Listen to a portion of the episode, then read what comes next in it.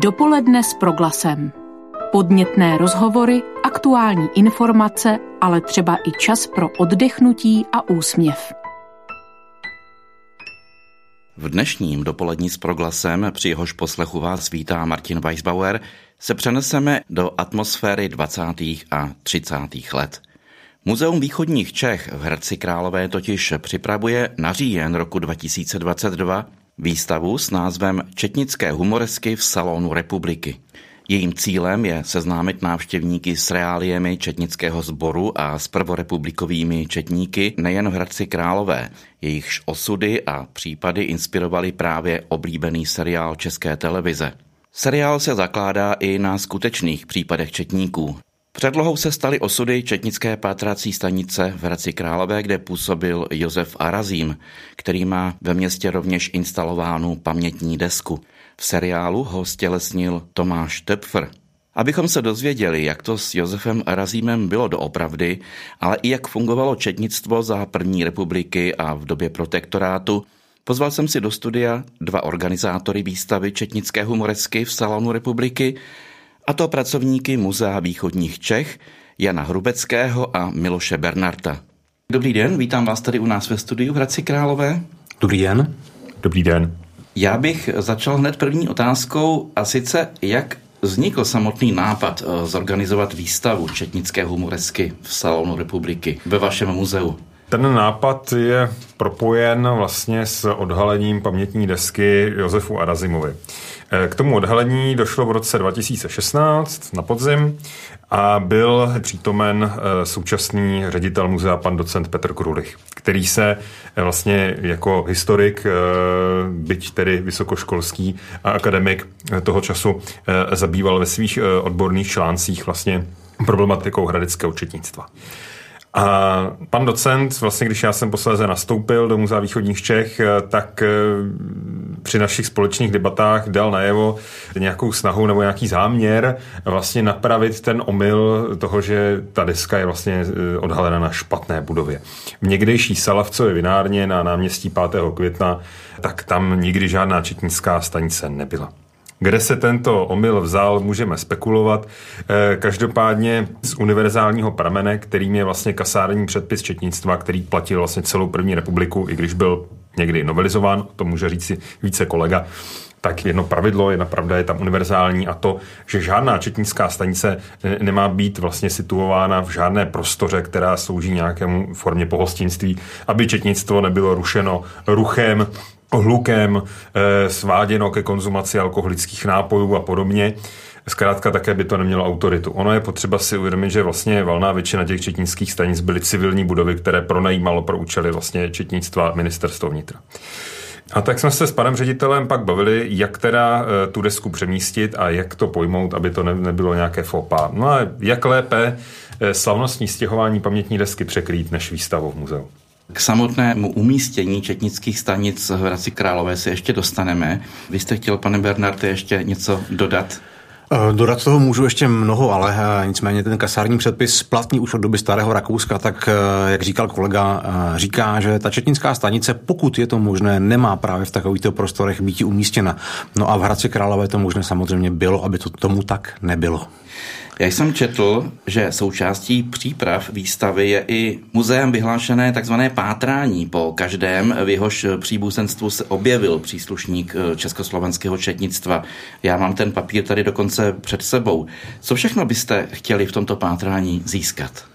Prakticky cokoliv. Prakticky cokoliv, protože řada těch pokladů po prastrýcích, pradědečcích, ale někdy i tatíncích eh, se skrývá právě v rodinách těch četníků a odezva vlastně od veřejnosti, která přišla vlastně na jaře, byla velmi pozitivní. My jsme díky tomu se dopátrali fotografií, ale i hmotných částí vlastně té pozůstalosti, ať jsou to části vlastně stejnokrojů eh, nebo slavnostní šavle, takový, takový typický atribut té pozůstalosti, protože ta šavle je věc, řekněme, velmi dekorativní, velmi hezká a Četník si ji pořizoval sám, byl na ní velmi pišný, eh, takže tu si jako častokrát ukryl, nechal na památku ta se v té rodině často zachovala. Takže je to pro nás velice, velice hodnotný pramen jak poznání, tak samozřejmě eh, zdroj eh, budoucích exponátů. Pak je ještě důležitá jedna věc. My jsme schopni v archivu najít let, co opravdu spoustu věcí, ale co nejsme schopni v tom archivu obvykle najít, jsou ty osobní vzpomínky na toho člověka, abychom hmm. věděli, jaký byl, co ho bavilo, co měl rád. Eh, stejně tak fotografie, pokud v archivu vůbec nějaké jsou, jsou to prostě oby, obyčejné portrétní kabinetky, ale v těch rodinách, v těch pozůstalostech bývají často úžasné fotografie ze služby, z toho, jak ta stanice fungovala, eh, z jejího interiéru, exteriéru, ze všeho možného. A pak taky pro nás hrozně důležitá věc jsou třeba četnická tabla. I když ten četník v Hradci nesloužil a z tého pozůstalosti se dochovalo tablo z nějaké četnické školy, z nějakého kurzu, tak na něm jsou kolegové. A právě ti kolegové můžou být zase ti, které my aktuálně hledáme a případně se nám hodí eh, v další naší práci. Dokdy máte u závěrku tohoto pátrání? Vím, že výstava začíná v říjnu. Ano, výstava začíná v říjnu, nicméně my pátráme soustavně, takže pokud by si někdo vzpomněl na kraji října v půlce září, eh, bude-li to v našich silách, ještě to můžeme zařadit do toho programu, případně ještě potom doplnit eh, v nějaké další akci nebo v doprovodném programu. To je docela náročná činnost. Kolik lidí se kromě vás dvou na této přípravě ještě podílí? Nikdo. Nikdo. Takže si musíte vystačit sami. Přesně tak.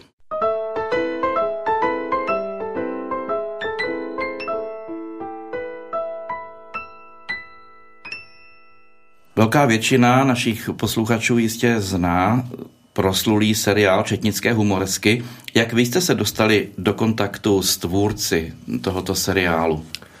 My jsme kontaktovali prostřednictvím zase známostí konexí v té muzejnické sféře paní Moskalikovou, paní Pavlínu Moskalikovou, tedy dceru pana e, režiséra Moskalika, který vlastně eh, s tímto projektem přišel, který ho prosadil, který ho v podstatě koncepčně vymyslel a ona po jeho smrti vlastně dokončila ten e, rámec e, vlastně těch tří sérií.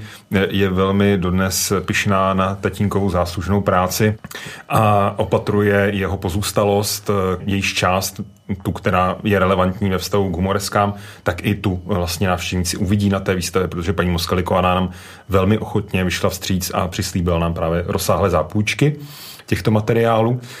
Takže vlastně my jsme se nakontaktovali takto napřímo. Dalším segmentem našich kontaktů jsou herci, eh, kteří v tom seriálu si zahráli, kteří na to dodnes vzpomínají, protože ten seriál je produkčně vlastně jedním z naprosto nejnáročnějších podniků české televize a to, že se stal diváckým oblíbeným fenoménem, bych řekl, že je zasloužené. Je to zkrátka pozoruhodné dílo. A ti herci nám rovněž vyšli vstříc. My jsme je oslovili prostřednictvím vlastně našich zase osobních kontaktů, známostí eh, na základě například třeba mého členství v Československé obce legionářské a podobně. Možná, že ne všichni tento televizní seriál, který je opravdu, jak jste říkal, monumentální, znají. Mohli bychom stručně si schrnout, o čem vlastně byl nebo o čem pojednává? Četnické humoresky uh, začínají, pokud to vezmeme chronologicky, v roce 1932. Uh, eh, tedy odehrávají se v době, kdy již čtyři roky v Československu existují četnické pátrací stanice. O jejich významu posléze promluví kolega. A jde o to, že ta četnická pátrací stanice vlastně z hlediska svého určení řešila širší portfolio případů, takové rozmanitější povahy, než ty běžné četnické stanice, takže je to ideální místo pro to, kde vlastně ten scénář by se mohl odehrávat. A zároveň vlastně ten scénář ukazuje i tu životní praxi těch četníků, to znamená jejich převelování, eh, mantinely, eh, vlastně to, jak oni jsou poměrně velice svázáni službou eh, v rozletu svého osobního života a podobně. Čili samozřejmě je to umělecká licence, ale minimálně na svou dobu. Děj toho seriálu je velice plastický. Ukazuje také to, jak vlastně to četnictvo se vyvíjí, jak eh, vlastně je více více motorizováno například, jak začíná používat tehdejší mass media, což je bez diskuze rozhlas a podobně. V názvu je i slovo humoresky. Povězte něco k tomu. Eh, ten název vlastně eh, navazuje na tehdejší takové skoro až samizdatové knihy, které četníci vydávali.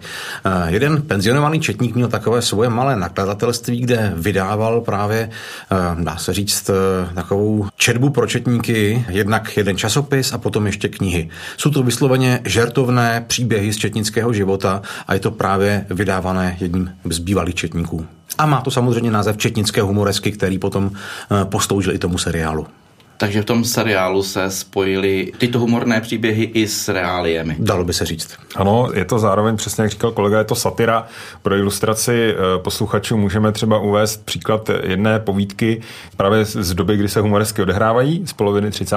let, která dneska bychom ji označili jako sci-fi, protože četník uh, usne a uh, probudí se za 50 let a zjistí, že eh, vlastně republika zavedla další ministerstvo pro četnickou agendu, což zase naráží na obrovské vlastně záležitosti eh, administrativní, obrovské vlastně množství administrativy, zejména různých úředních spisů, které četníci museli zpracovávat eh, a on naprosto zoufalý se potlouká, teda protlouká tím novým ministerstvem četnické agendy. A ta satira byla vysloveně i futuristická, protože předpověděla rozpad republiky na Čechy a Slovensko. Stejně tak vlastně ukázala, jak by to šlo, kdyby se ta byrokracie zjednodušila v jedné té historické zemi a v té druhé, kdyby se zhoršila. Takže je to krásně ukázaný, vlastně kam to směřuje a kam by bylo fajn, eh, kdyby se to opravdu ve skutečnosti dostalo. Takže opravdu nadčasový počin. Dopoledne s proglasem. Je známo, že v televizním seriálu se příběhy odehrávají v Praze, respektive v Brně. Ovšem náměty pocházejí prý z Hradce Králové. Jak je to? Nejen z Hradce Králové. Ty náměty jsou, dá se říct, vyzobané eh, z celého toho četnického prostoru eh, československého tehdejšího a zároveň jsou i smyšlené. Eh, nicméně jsou tam i případy, které se udály tady v okolí Hradce Králové. Stejně tam jsou případy, které se udály v západních Čechách a v jiných, v jiných oblastech naší republiky. Zároveň vlastně ty případy akcentují i tu chronologii, jak se vyvíjí společnost, jak se vyvíjí geopolitická situace. To znamená, v momentu začátku jsme v roce 1932, vrcholí v podstatě velká hospodářská krize, a následně vlastně, když ten seriál končí, tak eh, končíme vlastně eh, v období eh, Mnichovské dohody, to znamená postupně jsou tam i akcentovány ty národnostní problémy, respektive ta nacionální nenávist rozmíchávaná majoritou českých Němců. Takže vlastně ten seriál se posouvá nejenom prostřednictvím toho, jak se posouvají v hodnostech, ve svých funkcích nebo v svém osobním životě jeho protagonisté, ty klíčové postavy, ale i tím, jak zkrátka ty dějiny jdou v průběhu těch šesti let. Nakolik je tento seriál podle vás reálný? Říkali jste před chvílí, že některé příběhy jsou smyšlené, jiné jsou sezbírané ze všech koutů naší vlasti. Jak byste to zhodnotili? Ten seriál má samozřejmě velkou filmařskou licenci. E, nemůžeme prostě věřit úplně všemu, co v té televizi vidíme, ale to se netýká jen humoresek, to je prostě všeobecně dané. A ty reálie jsou upravené pro potřeby toho filmu, toho seriálu. Takže e, v reálu by se nám třeba nemohlo obvykle stát to, že by četnická hospodyňka byla mladé, krásné děvče. E, obvykle to byla právě postarší dáma, jak i vysloveně předpisy uvádějí, že by měla být právě vyššího věku a tak dále. Stejně tak některé reálie jako povyšování četníků, kdy absolvoval který kurz, eh, co četník může a tak dále, jsou prostě upravené potřebám toho filmu. Nicméně to neubírá eh, tomu filmu na tom, eh, jaký vlastně, jaký je a co pro to četnictvo sám o sobě udělal.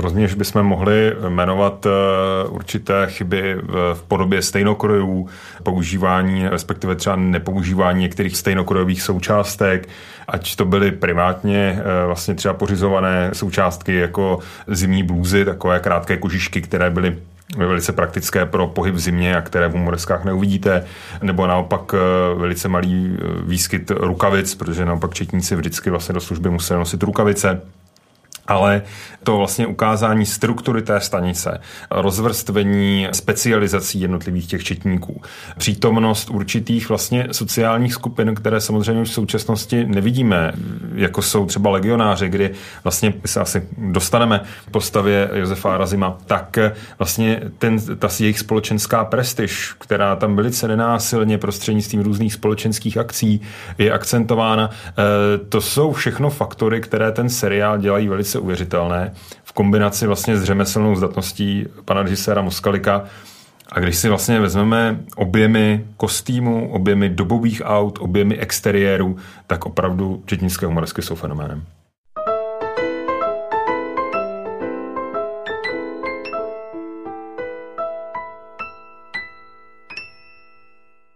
Můžeme tady předpokládat, že některé ty menší chybičky, které v seriálu byly, eh, vysvětlíte nebo uvedete na pravou míru ve vaší výstavě? Je to tak, je to tak. Vlastně my bychom rádi ukázali i tu humoreskovou, filmovou realitu a tu skutečnost. To, jak to vypadalo doopravdy. Takže každý si to budeme moci porovnat sám, ano, ty, ty rozdíly. Ano, přesně tak.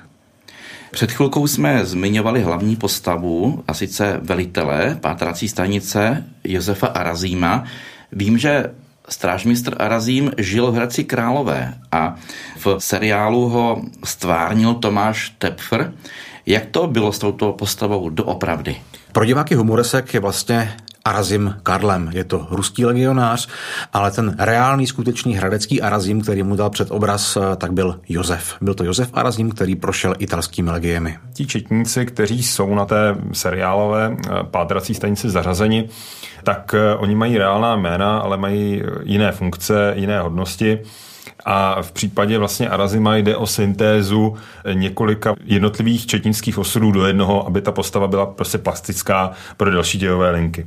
Další věc, že vlastně ta postava má odlišné osudy právě proto, aby mohla třeba vzniknout dějová linka s tím, že jde o ruského legionáře, který v Rusku evidentně bojoval řadu let, proto se mohl seznámit tedy s ruskou šlechtičnou počícní dceru, která vlastně posléze po skončení občanské války v Rusku ho nalezne v Československu skutečný Josef Arazim byl ovšem italským legionářem. V první světové válce eh, si zabojoval, eh, ať tedy v CK armádě či eh, v československých legích. Účastnil se mimo jiné i velice výrazného intenzivního bojového střetu na kótě Dos Alto v září 1918.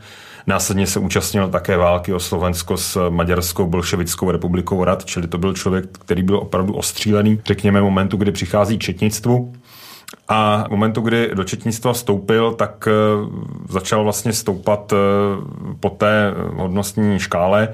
On v Hradci Králové, když zde působil, tak je potřeba říci, že také nikdy zde nebyl velitelem stanice. Tím se stal vlastně až za druhé republiky, až po mnichovských událostech. A mimo Hradec Králové. A mimo Hradec Králové. Byl to ovšem člověk, který byl osobně velmi statečný, jelikož eh, právě v hodnosti vrchního strážmistra jako velitel stanice se účastnil květného povstání v Holicích, kde například eh, jemu německým letectvem vybombardován dům, je zasypána jeho manželka a dcera v troskách toho domu a on prostě naopak vzdoruje okupantům na barikádách a je jedním vlastně z hybatelů dění opravdu v těch ulicích. No a následně čistě vlastně z pragmatismu vstupuje do KSČ, tak jak to udělali tisíce jeho kolegů, ale tomu zkrátka nepomůže ta kádrová skorna prvorepublikového četníka je velice výrazná. Josef Arazim je vyhozen od sboru a e, co je velmi zajímavé, tak e, vlastně s kolegou jsme e, vystopovali také místo jeho posledního odpočinku protože to můžeme říct jeden paradoxně díky tomu seriálu nejslavnějších četníků, ačkoliv Eh, mužů, jako byl on, tak eh, dějiny v té době napsali stovky takových příběhů.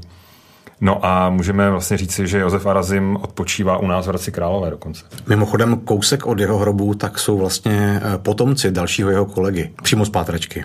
Josef Arazim odpočívá na lesním hřbitově v Hradci Krále Malšovicích.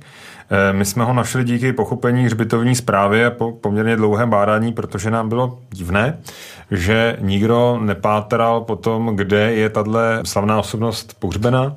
Josef Arazim tedy má hrob, řekněme, rodinný, jeho jméno není přímo na tom náhrobku specificky uvedeno a byl do toho hrobu uložen po své smrti v polovině listopadu 1975, kdy zemřel tady v Hradci Králové.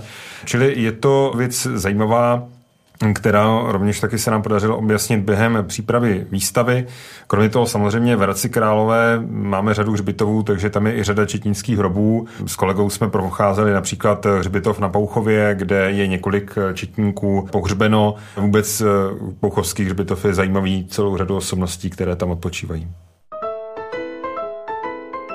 Dopoledne s proglasem. Posloucháte dopoledne s proglasem, ve kterém se bavíme s Janem Hrubeckým a Milošem Bernardem o prvorepublikových četnících a o výstavě četnické humoresky v Salonu republiky. Když tvůrci seriálu seriál vytvářeli, byli jste jim vy z muzea v Hradci Králové nějakým způsobem nápomocní? Kde pak to je doba, která vlastně nás zastihla ještě ve školních kamnách, takže na humoreskách jako takový jsme se mi osobně nepodíleli. Podívejme se teď do samotného Hradce Králové. My jsme v úvodu zmiňovali, že zde byla pátrací stanice, ale úplně na jiném místě. Jak to tedy bylo doopravdy? Jak už nastínil kolega, tak četnické stanice obvykle sídlily v pronajatých prostorách. Málo kdy se stalo, že by eh, vysloveně státní zpráva nechala postavit eh, novou budovu přímo pro četnictvo. Eh, četníci tady sdíleli už od doby Rakouska jednu poměrně velkou budovu nedaleko zimního stadionu v ulici Československé armády. V 30. letech nicméně byly postaveny nové prostory, které sloužily nejen státní, okresní a finanční správě, ale i četnictví zdravotnictví, je to vlastně budova dnešního magistrátu a právě tam eh, byly přesunuty téměř všechny četnické útvary do jednoho domu. Eh, s jedinou výjimkou to byl četnický pohotovostní oddíl, ten sídlil nedaleko odsud eh, v dnešní galerii moderního umění a všechny ostatní útvary, které tu tehdy byly, a bylo jich celkem pět, tak byly přesunuty právě do budovy dnešního magistrátu. Kolik osob muselo být v Hradci Králové nasazeno v rámci četnictva? A to se měnilo v čase. Četníci tady, jak jsem eh, zmiňoval, působili už dávno od doby ještě rakouské monarchie a za republiky se tady jejich eh, počet postupně měnil a ten počet nebyl nikdy konečný. Eh, záleželo na tom, které útvary tady sídlily. Dá se říct, že stabilně tady byly jednak správní útvary, jednak ty vysloveně výkonné. Mezi ty správní ještě ve 20. letech patřila četnická účtárna, která potom byla přenesena do Prahy. Potom tady ještě působilo okresní velitelství, velitelství oddělení, to je vlastně tak takové, dá se říct, krajské velitelství, zjednodušeně řečeno. No a potom samozřejmě ty místní stanice. Byla tady místní stanice přímo v Hradci Králové, potom v dnešním Hradci ještě v Kuklenách, na nádraží, v Novém Hradci a do toho potom od roku 28 vznikaly specializované útvary. Takže tu máme Četnickou pátrací stanici, obdobu dnešní kriminálky, máme tady Četnickou silniční kontrolní stanici, ta vlastně je vykonavatelkou eh, dopravní policie tehdejší. No a samozřejmě eh, v Hradci Králové toho bylo dalece víc. Vznikl četnický pohotovostní oddíl a nakonec vznikla i četnická letecká hlídka. Četníci měli od poloviny let 30. i vlastní letectvo a střežili i vzdušný prostor. To všechno bylo tehdy v Hradci Králové.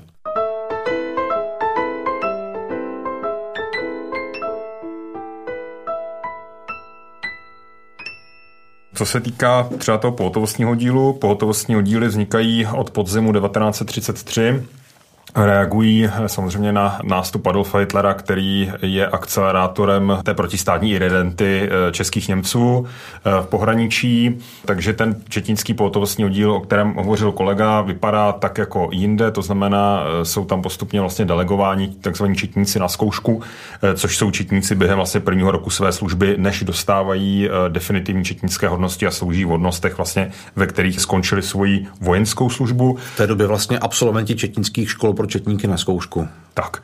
A e, ten četnický oddíl je tak jako jiné četnické pohotovostní oddíly motorizován. Má tedy takzvaný autokar, dneska bychom řekli civilní autobus, v podstatě, kterým se může přemysťovat. A když potom v roce 1936 vznikne další ozbrojený sbor pro monitoring státní hranice Stráž obrany státu, která je organizována vojensky, ale slučuje v sobě jak vojenské, tak zejména vlastně civilní, tedy rezortní sbory, tak tento pohotovostní oddíl je vlastně mobilní zálohou pro případy protistátních nepokojů v Orlických horách, jelikož eh, ten prapor Stráže obrany státu, kterému podléhá, je dislokován v Rychnově nad Kněžnou.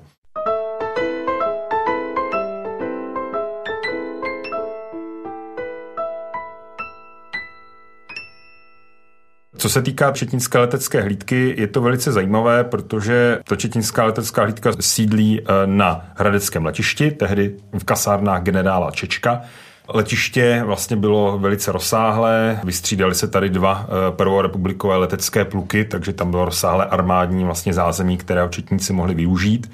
A ti četníci, kteří tam létali, tak eh, se mezi nimi našly zajímavé osobnosti, mohl bych jmenovat alespoň dvě, což je Jan Ripple, pozdější příslušník eh, československých perutí v eh, Royal Air Force a skoro okolností je to první vlastně náš letec ze západu, který přistane na Ruzini, když se naši letci v srpnu 1945 konečně mohou vrátit do vlasti se svými stroji.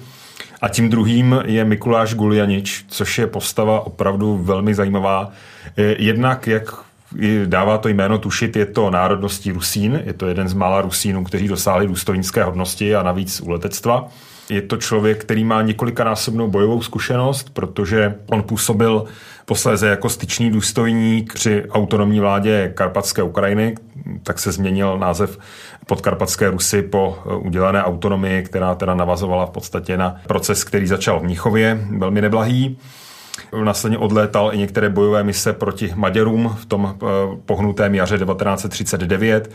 Jako takový byl převzat armádou slovenského štátu. Na východní frontě přeběhl k rudé armádě, byl začleněn do struktur našeho exilového vojska na východní frontě a do republiky se vrátil jako velitel třetího bitevního pluku první československé smíšené letecké divize. Létal vlastně bojové lety v ostravské operaci. No a jeho životní služební spirála se uzavřela zase na letišti v Hradci Králové, kde skončil na proudových stíhačkách. Takže tam, kde před 15 lety začal na dvouplošnících, tak ještě lítal tedy s proudovými stroji. Další vlastně příslušníci čečenské letecké hlídky eh, potom eh, na sklonku druhé světové války bojují v pražském povstání. Jeden z nich tam dokonce položil život a dodnes je tam vlastně jeho malý pomníček. Takže opravdu četníci v Hradci Králové byli silou ne nepřehlednutelnou a jejich přínos vysloveně k české státnosti byl ohromný. Těch eh, jednotek četnických tady bylo mnoho. Dá se říct, že některé čítali jednotky četníků, jako ty místní stanice v Kuklenách na nádraží. Tam jich bylo Eh, kolem pěti, plus minus záleží na době. Eh, četnická stanice v Hradci Králové bývala samozřejmě větší. Tady mohlo být četníků kolem 10-15. Ty správní orgány byly poměrně malé. Tehdejší ta správní eh, agenda četnická byla opravdu drobná. Okresní četnický velitel si obvykle svoji agendu vykonával sám osobně. Ten velitel oddělení mýval k ruce kancelářského pomocníka, někdy i druhého důstojníka, ale to bylo opět vše. Dnes takovou agendu vykonávají celé paneláky důstojníků. Eh, tehdy to byly vysloveně jednotky mužů. Z těch dalších stanic, eh, které jsme ještě nezmínili, tak to byla například silniční kontrolní stanice. Eh, vzhledem k tomu, že se rozvíjela motorizace, přibývalo dopravních prostředků, které byly motorizované, tak bylo potřeba nějakým způsobem vykonávat i tu dopravní policii. A tu právě vykonávala na naprosté většině území ta silniční kontrolní stanice včetně samozřejmě místních stanic. Ti byli vyzbrojeni, vystrojeni tak, jak měli být a samozřejmě měli kruce i automobil. I ta pátrací stanice vlastně měla automobil, ale nebylo to vysloveně primárně k tomu, aby vykonávali dopravní policii.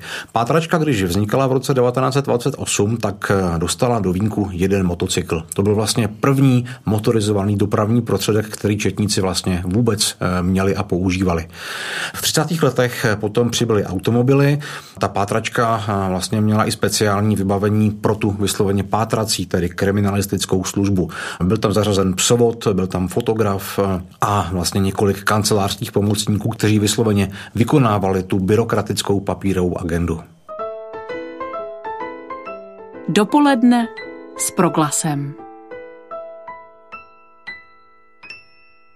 Když eh, pomineme tu dopravní nebo leteckou složku, dalo by se říci, že kriminalita byla tehdy větší nebo menší v porovnání s dneškem v přepočtu třeba k počtu obyvatel, alespoň přibližně. Opět eh, závisí na době. Máme k dispozici vlastně statistiky, které se objevují třeba v tisku. Je zajímavé, že regionální tisk četnické zprávy dostával poměrně přesná čísla. A to teda jak objasněných, tak neobjasněných trestných činů. Takže můžeme říci třeba i jak to bylo v těch 30. letech. Návštěvníci se to dozvědí na výstavě. Samozřejmě musíme si uvědomit, že Hradec Králové tehdy vypadal jinak, měl jiný počet obyvatel, eh, správně k němu ještě nebyly přičleněny ty okolní obce, takže převádět to na dnešní dobu je poměrně velice, velice obtížné. Zároveň ty obecné statistiky taky nemůžeme globalizovat eh, na dnešní dobu. Ono je to zajímavé i třeba co se týká obětí četníků ve službě. Součástí výstavy bude i takzvaný slavní četnictvo, tedy připomenutí všech padlých četníků vlastně za první a druhé republiky. No a pokud si vlastně vydělíte to číslo délkou existence státu, tak vám v tom hrubém průměru vychází pět padlých četníků ročně. No to je obrovské číslo na dnešní dobu. Představme si, že by ročně zahynulo pět policistů. To je asi jako nepředstavitelné v naší zemi. Byť musíme tedy brát to, že republika eh, územím byla mnohem větší a podle sčítání lidů z roku 1930, což jsou vlastně poslední globální statistické údaje, v ní žilo 13 milionů 800 tisíc obyvatel. Čili je to, řekněme, opravdu velice obtížně převoditelné na dnešní dobu. Nicméně zeptal bych se ještě, co bylo takovým nejčastějším prohřeškem, nebo jaké případy nejčastěji tehdy četníci řešili na pátrací stanici? Ta pátrací stanice měla poněkud jinou agendu než ty běžné stanice. Ty běžné si řešili svoje drobné věci, ale pátračka tu byla pro případ těch závažných trestných činů, jako byly vyloupené ohnízdorné pokladny, eh, jako byla evidence potulných tlub, eh, stejně tak pátračky řešili vraždy, žhářství a podobné záležitosti. Takže četník na pátračce, dá se říct, neřešil ty drobnosti a řešil ty vysloveně kriminální těžké činy. Eh, pokud měl možnost, byl kruce k dispozici i těm eh, menším stanicím, těm místním stanicím, ale to zase záviselo eh, na tom prostředí a na potřebě jeho využití. Na druhou stranu vlastně každý četník musel být připraven tedy zakročit všemi prostředky proti nějakému vážnému narušiteli veřejného pořádku a zákona. S kolegou jsme například stotožnili během pátrání vlastně k výstavě lokaci, což je hostinec, řekněme, sousedství Kutné hory, bývalý hostinec, kde místní vlastně jeho návštěvníci poznali v jednom podezřelém člověku prchlého vraha. Přivolali četnickou hlídku, četnická hlídka vlastně ho e, obklíčila, e, došlo k přestřelce Mm, a on se v obklíčení vlastně těch četníků na dvoře toho hostince zastřelil. A ta lokace existuje a je to případ, ehm, představme si, že hlídka městské policie přijde k restauraci, ve které se ukrývá takto závažný zločinec, který je ozbrojený a musí to v podstatě vyřešit na místě. Takže opravdu oni se dostávali do kontaktu se situacemi, které i na dnešní dobu jsou pro policisty metodologicky velice složitě řešitelné a ta reakční doba vlastně těch posil, ať to je ta pátrací stanice nebo jiné složky, zkrátka byla mnohem delší. Dneska samozřejmě také trvá nějakou dobu, než třeba přijede útvar rychlého nasazení policie České republiky, ale zase je potřeba si říci, že eh, výstroj a výzbroj těch četníků byla naprosto odlišná ve srovnání s dnešní dobou a v podstatě se nelišila v rámci toho sboru. Ten četník, který odchází do služby eh, na té běžné stanici, má ten samý typ pušky s tím samým bodákem nepraktickým a vlastně tou samou nepraktickou přilbu služební na hlavě, stejně jako ta pátračka, která mu přijede pomoct. Ta pátračka má třeba více pistolí, což vždycky předepisoval velitel tu, tu výzbroj do toho výjezdu, ale oni nemají nic zvláštního, nic extra. Neexistovaly neprůstřelné vesty. Vojenské přilby se dostaly k četnictvu až v roce 1938 a pouze vlastně pro účely právě stráže obrany státu, eventuálně jiných e, vzácných příležitostí. Takže to je opravdu velice, velice složitá situace. Takže služba účetnictva rozhodně nebyl žádný med. Jak, rozhodně. Jak byli tito četníci ohodnoceni? Na svou dobu poměrně nadstandardně ten stát si dokázal vážit četníka, který vysloveně nasazuje svůj život a jak zmínil kolega, každých deset týdnů jeden z nich v průměru zemřel. Což je při představě prostě věc neskutečná. Četník byl ohodnocený z těch, dá se říct, bezpečnostních složek velice, velice slušně. Platy státní policie, finanční stráže na tom byly hůř než platy četnické. I ta společenská prestiž u četníka byla dalece, dalece vyšší. Nicméně četník, ač dostával poměrně slušný plat, dá se říct, mladý četník si na konci první republiky mohl vydělat kolem tisíce korun měsíčně. To je v dnešním přepočtu asi tisíc euro, dá se říct. A ten četník samozřejmě se zkušenostmi, s nabitými léty ten plat zvyšoval. Nicméně on si ho nemohl užívat, jak chtěl, protože zase ten osobní a soukromý život četníka byl svázán řadou předpisů, nařízení, zákazů a dalšího.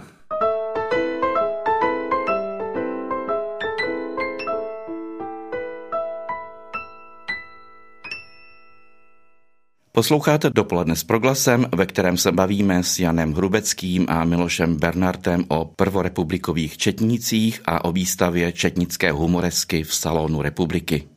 Pojďme se teď podívat na takový průměrný pracovní den četníka. Jak to tak tehdy v té první republice v ulicích Hradce Králové probíhalo?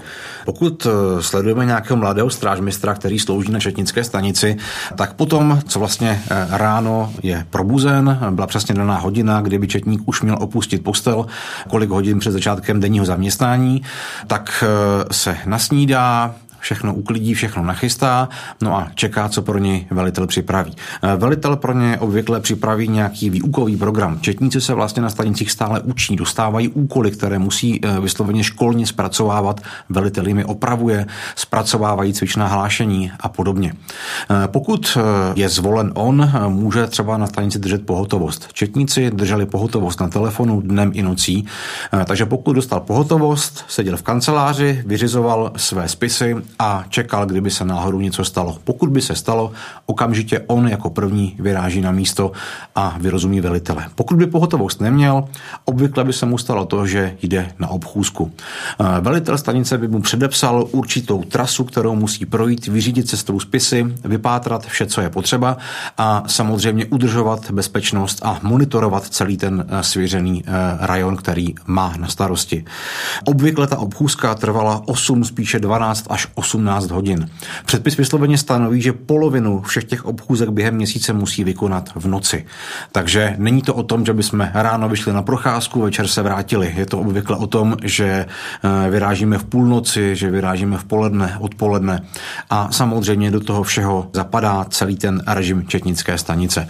Takže četník, který eh, vlastně slouží na běžné stanici, buď to drží pohotovost, vyřizuje svoje úřední náležitosti, je na obchůzce, no anebo výjimečně a zřídka má i to svoje osobní volno. Pokud eh, to na posluchače působí tím dojmem, že blíže než k policii v dnešním slova smyslu tento režim života má blíže k armádě, tak eh, opravdu nejsou na omilu. Četnictvo je i zákonem definováno jako vojensky organizovaný sbor strážný. Eh, skutečně ta vazba vlastně od počátku existence četnictva, tedy od roku 1850, eh, s armádou a s armádním, řekněme, způsobem života či s armádní filozofií je poměrně blízká.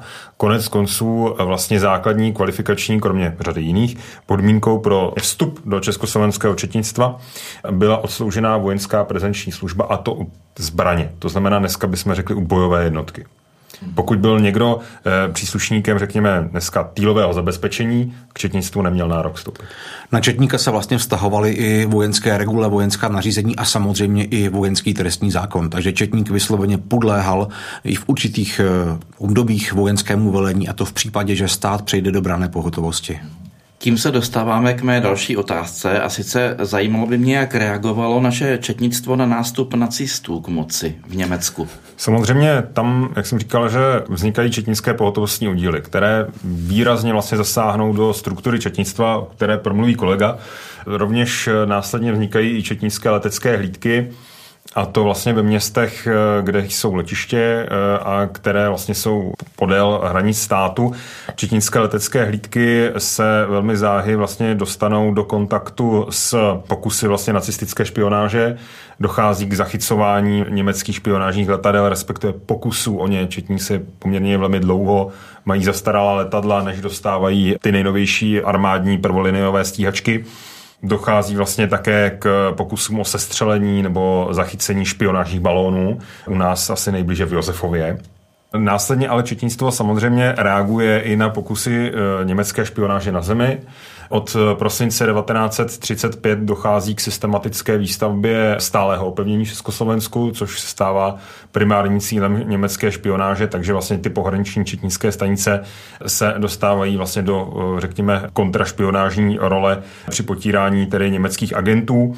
Od konce roku 1936 v praxi vznikají struktury stráže obrany státu, do kterých je četnictvo rovněž inkorporováno a kde vlastně četníci využívají své místní znalosti. To znamená, oni vědí uh, o náladách obyvatelstva, mají vysloveně pokyny a také to provádějí vlastně získávat informátory z řad demokraticky orientovaných českých Němců, za již pomoci uh, oni odhalují nejrůznější protistátní spiknutí, což graduje potom v tom roce 1938, kdy četnictvo dílem jsou to rozhánění nejrůznějších protistátních demonstrací, uh, ochrana třeba občanů židovské národnosti, ale i také eh, odhalování skladů zbraní, eh, pašovaných z Německa a podobně. Nutno říci, že řada těch četinských informátorů má velice tragický osud a pokud se podíváme třeba na sféru působnosti i toho hradeckého pohotovostního oddílu via prapor stráž obrany státu Rychnov nad Kněžnou, tak takový případ máme v dnešním Orlickém záhoří, kde vlastně místní headlinovci takového to eh, svého spoluobčana četinského informátora ubili k smrti. To byla velice pestrá škála úkolů. Jak velké území spadalo vlastně pod Hradec Králové? No, zase záleží na době. Eh, ta četnická zpráva podle potřeb reorganizovala ty své útvary, a tak eh, dá se říct, že stabilně pod Hradec Králové spadala valná část východních Čech eh, v některých dobách, jako třeba ve 20. nebo 40. letech, třeba i Chlumecko, Králové Hradecko, oblasti kolem Dvora Králové až k Rychnovu nad Kněžnou, to všechno spadalo pod Hradec Králové. Od přibližně Pardubic na jich, tak už to patřilo pod Chrudim. Dopoledne s proglasem. My jsme se před chvílí bavili o době nástupu nacismu. Jak vypadala činnost našeho četnictva už v samotném protektorátu? Myslím, že pro pochopení bychom se měli vrátit do roku 1938, protože četníci vlastně jsou první na ráně, když eh, vzniká válečný stav mezi Československem a Německem, což eh, z právního hlediska není jako pro zbytek světa od německého útoku na Polsko v září 1939, ale od 17. září 1938. Už vlastně v momentu toho eh, povstání českých Němců proti československé státní moci v noci z 12. na 13. září vlastně četnické stanice jsou prvotními jejich cíly, protože ti četníci samozřejmě eh, konají se povolání, chrání vlastně mm, právo, když použiju dokonce i citát českého Němce, demokrata z eh, pohřbu umučených četníků, Henleinovci, tak oni padli, aby chránili vlastně právo a svobodu všech národností v Československu. Takže je tam řada padlých, umučených, řada lidí vlastně utrpí vážná zranění, na která budou umírat několik dalších let. Je to opravdu doba pro četnictvo neskutečně tragická. Navíc několik stovek četníků vlastně bojuje v řadách stráže obrany státu s maďarskou armádou a maďarskými teroristy na podkarpatské Rusy a Slovensku. A ti to, když se vlastně po vzniku protektorátu vrací tedy domů do historických zemí, tak se musí vlastně inkorporovat do eh, stávajících struktur četnictva. Takže máme i tyto veterány, bychom mohli říct z Hradci Králové. A e, četnictvo tedy se nachází v určitém, řekněme, zmatku, protože vlastně stát se radikálně zmenšil, počet četníků, samozřejmě četníci slovenské národnosti zůstali na Slovensku, ale počet četníků je obrovský, čili je to doba, řekněme, určitého strukturálního zmatku. A postoj samotných četníků ke službě je takový, e, že ve valné většině případů e, oni samozřejmě podléhají protektorátní vládě, ta podléhá úřadu říšského protektora. Ovšem v mantinelech své služby můžeme říci, že se snaží pomáhat odboji, že se snaží pomáhat svým spolupčanům. Samozřejmě najdeme tam lidi, kteří jsou ať přehraně služebně hodliví, nebo lidi, kteří otevřeně kolaborují, ale Řada četníků přinesla za okupace skutečně na oltář vlasti svůj život. Může to znít pateticky, ale je to pravda. Existovaly demonstrativní hromadné popravy četníků organizované okupanty, které měly otupit vlastně e, odpor četnického sboru a minulo se to účinkem, jak konstatoval i sám Karl Hermann Frank. A e, momentu květnového povstání, ať je to Arazim na venkově, ale ať je to třeba pražské povstání, tak četníci skutečně se chápou zbraní a bojují, bojují proti okupantům. Ta německá zpráva se vlastně záhy vypořádává s bývalými legionáři. Obvykle od roku 41 eh, v následujících měsících, týdnech eh, vyhodí téměř všechny legionáře, kteří sloužili ve sboru. Četníků je jednak poměrně hodně, tak si to částečně může dovolit a na druhou stranu nechce u sboru četníky, kteří vlastně mají svoji odbojovou minulost. Takže legionáři záhy končí na počátku 40. let. Eh, například Karl Arazim měl to štěstí, že byl vyhozen až v roce 43, což je jeden velký zázrak tak, protože, eh, jak jsem říkal, drtivá většina z těch legionářů skončila dalece, dalece dřív. Protektorátní zpráva eh, zřizuje i přímo nové policejní školy, eh, sjednotili vlastně policii a četnictvo a snaží se vlastně vychovávat v novém smyslu i ty bezpečnostní sbory. Nicméně to se mý účinkem. Jak vypukne pražské povstání, řada z těch legionářů v uniformě nastoupí zpět na stanici, chápe se zbraní a zapojuje se do povstání. Jako třeba Josef Arazim. Jako on.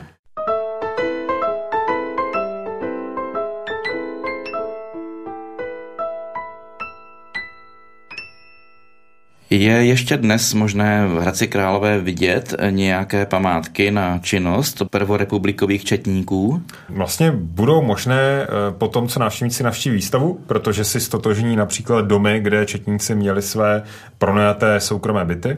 Samozřejmě každý návštěvník eh, magistrátu města, tak eh, až uvidí ty prostory nafocené, které díky pochopení pracovníků magistrátu jsme mohli stotožnit, tak mu dojde, aha, tady byli vlastně četníci ale tím to v podstatě končí. Samozřejmě letiště se nám částečně zachovalo, ty prvorepublikové budovy, ale že by byla eh, nějaká opravdu stavební památka, ta nebude. Bude eh, přestěhována tedy pamětní deska na dům číslo popisné 284 na třídě Československé armády, upomínající na službu Josefa Razima. Pak samozřejmě ještě galerie moderního umění, kde sídl Četinský pohotovostní oddíl. Eh, problém třeba je na Novém Hradci, který de facto lehnul celý a ta původní místa tam nejsou téměř vůbec. V Kuklenách ještě existuje původní četnická stanice ve stavebně pozměněné podobě, takže ačkoliv ty zdi pamatují četníky, tak to, co vidíme zvenku, už vypadá prostě obvykle uh, úplně jinak. Takže ty hlavní památky bychom mohli zmínit vlastně budovu, kde sloužil Josef Arazim, uh, dále budovu magistrátu a budovu Galerie moderního umění. Pokud se týká té výstavy, ke které jsme se před chvílí zase zpět eh, dostali, prozraďte ještě, dokdy bude trvat a na co opravdu se tam mohou zájemci těšit. Eh, výstava bude trvat do března 2023. V jejím průběhu bude eh, pořádáno několik doprovodných akcí, ať to bude konference odborných historiků, kteří se zabývají v nějaké formě četnictvem, ať to budou eh, vlastně pochůzky s uniformovanými obchůzky. četníky, obchůzky, služební obchůzky, ať to bude ukázka četnické školy, takže každý měsíc opravdu se návštěvníci mohou těšit na nějakou doprovodnou akci, aby ta výstava nadále žila. A na co se mohou těšit v jejím rámci? Na vlastně pojednání o hradeckém četnictvu i o četnictvu obecně. Vlastně na poznání četnického života, každodennosti, stejnokrojů. Měli by získat poměrně plastický obraz o tom, co obnášelo být četníkem, jaká byla služba, kde četníci žili, co nosili na sobě a podobně. A kdo by se nemohl dočkat výstavy v Hradci Králové, tak se může každou sobotu podívat do Četnické stanice v Chlumci na Cilinou, kde uvidí opět četnický život. Bude na výstavě k sehnání také nějaká publikace o četnících první republiky? Vynasnažíme se, aby byla. Máme v přípravě e, katalog výstavy a zároveň bychom ještě rádi během e, té doby, co výstava bude v provozu, e, vydali aspoň drobnou knížku, která je vlastně ze vzpomínek jednoho hradeckého četníka, kterou vlastně sepsal v penzi. No mě nezbývá, než vám popřát oběma, aby se vám výstava vydařila, abyste měli velkou návštěvnost a moc krát děkuji za velmi zajímavé vyprávění zde u nás ve studiu Hradci Králové. Děkujeme za pozvání a nashledanou. Děkujeme, nashledanou. To byli Jan Hrubecký a Miloš Bernard z Muzea východních Čech, kteří nás seznámili s chystanou výstavou četnické humoresky v Salonu republiky a také s prací i hrdinstvím četnictva v období první republiky a protektorátu. Ze studia Hradec Králové se loučí Martin Weisbauer. Dopoledne s proglasem. Každý všední den mezi devátou a desátou na proglasu.